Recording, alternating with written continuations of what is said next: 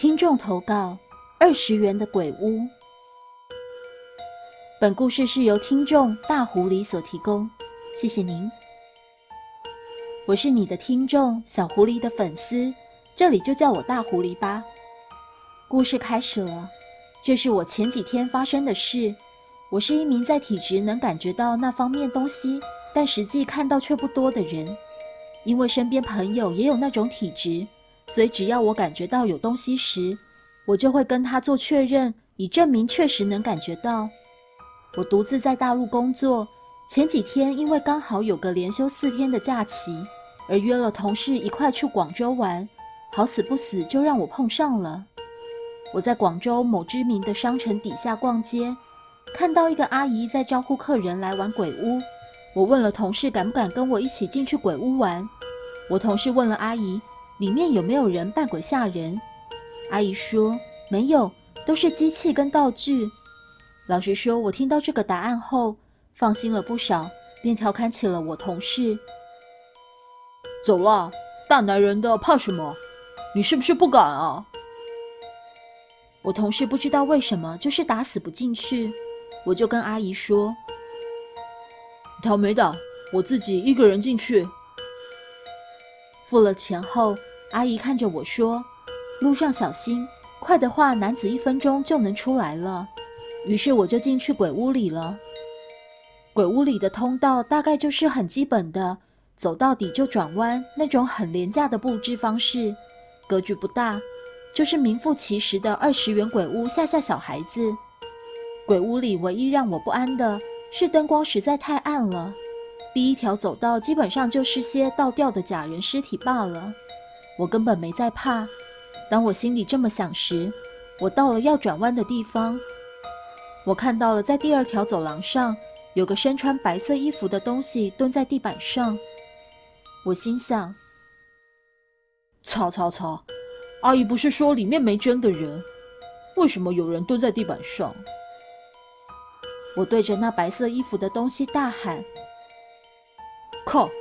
我一个人进来，拜托别吓我！”于是，那个身穿白色衣服的东西瞬间头部一百八十度转过来看向我，他的头发遮住了脸。我瞬时间吓到不敢上前，像是空气凝结了一样。就在此时，那个东西突然慢慢的滑进了第三个走道。没听错，也没看错，就是用滑进来形容，就像是有人穿了直排轮，蹲着慢慢滑进第三个走道。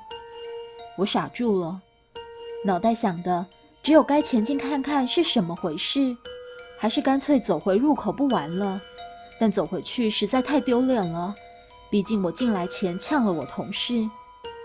我硬着头皮走到第二个走道的尽头，转弯到第三个尽头时，映入眼帘的只有满满的假手粘在墙上，其他什么都没有。我心想：靠，完蛋！可能真的碰到鬼了。当下不管到底是什么，我只能赶紧的把剩下的走道走完。途中不乏就是那些吊在天花板的假鬼，感应到有人通过会飞过来。我不管了，只想着我要赶快出去。不久后，我看到了出口的门帘。我一出来后，立刻问了阿姨说：“阿姨，里面真的没有真人吗？”阿姨说：“我一个人只收二十元人民币的鬼屋，哪有什么多余的钱请工读生吓人？傻了吗？”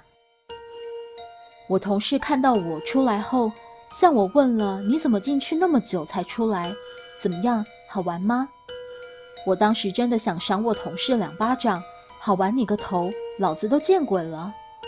离开了鬼屋之后，我同事看我脸色发白，才认真的问我到底发生了什么事。我过了半小时才跟他讲刚刚在里面的状况，想不到我同事立刻发了朋友圈说，有人在鬼屋碰到真的鬼了，好好笑。他擦的一点同事爱都没有。这是我人生中看到这么明显的鬼的其中一次，还有两次也是让我永生难忘。如果听众喜欢我的真实故事，我再把另外两则分享上来。故事说完了。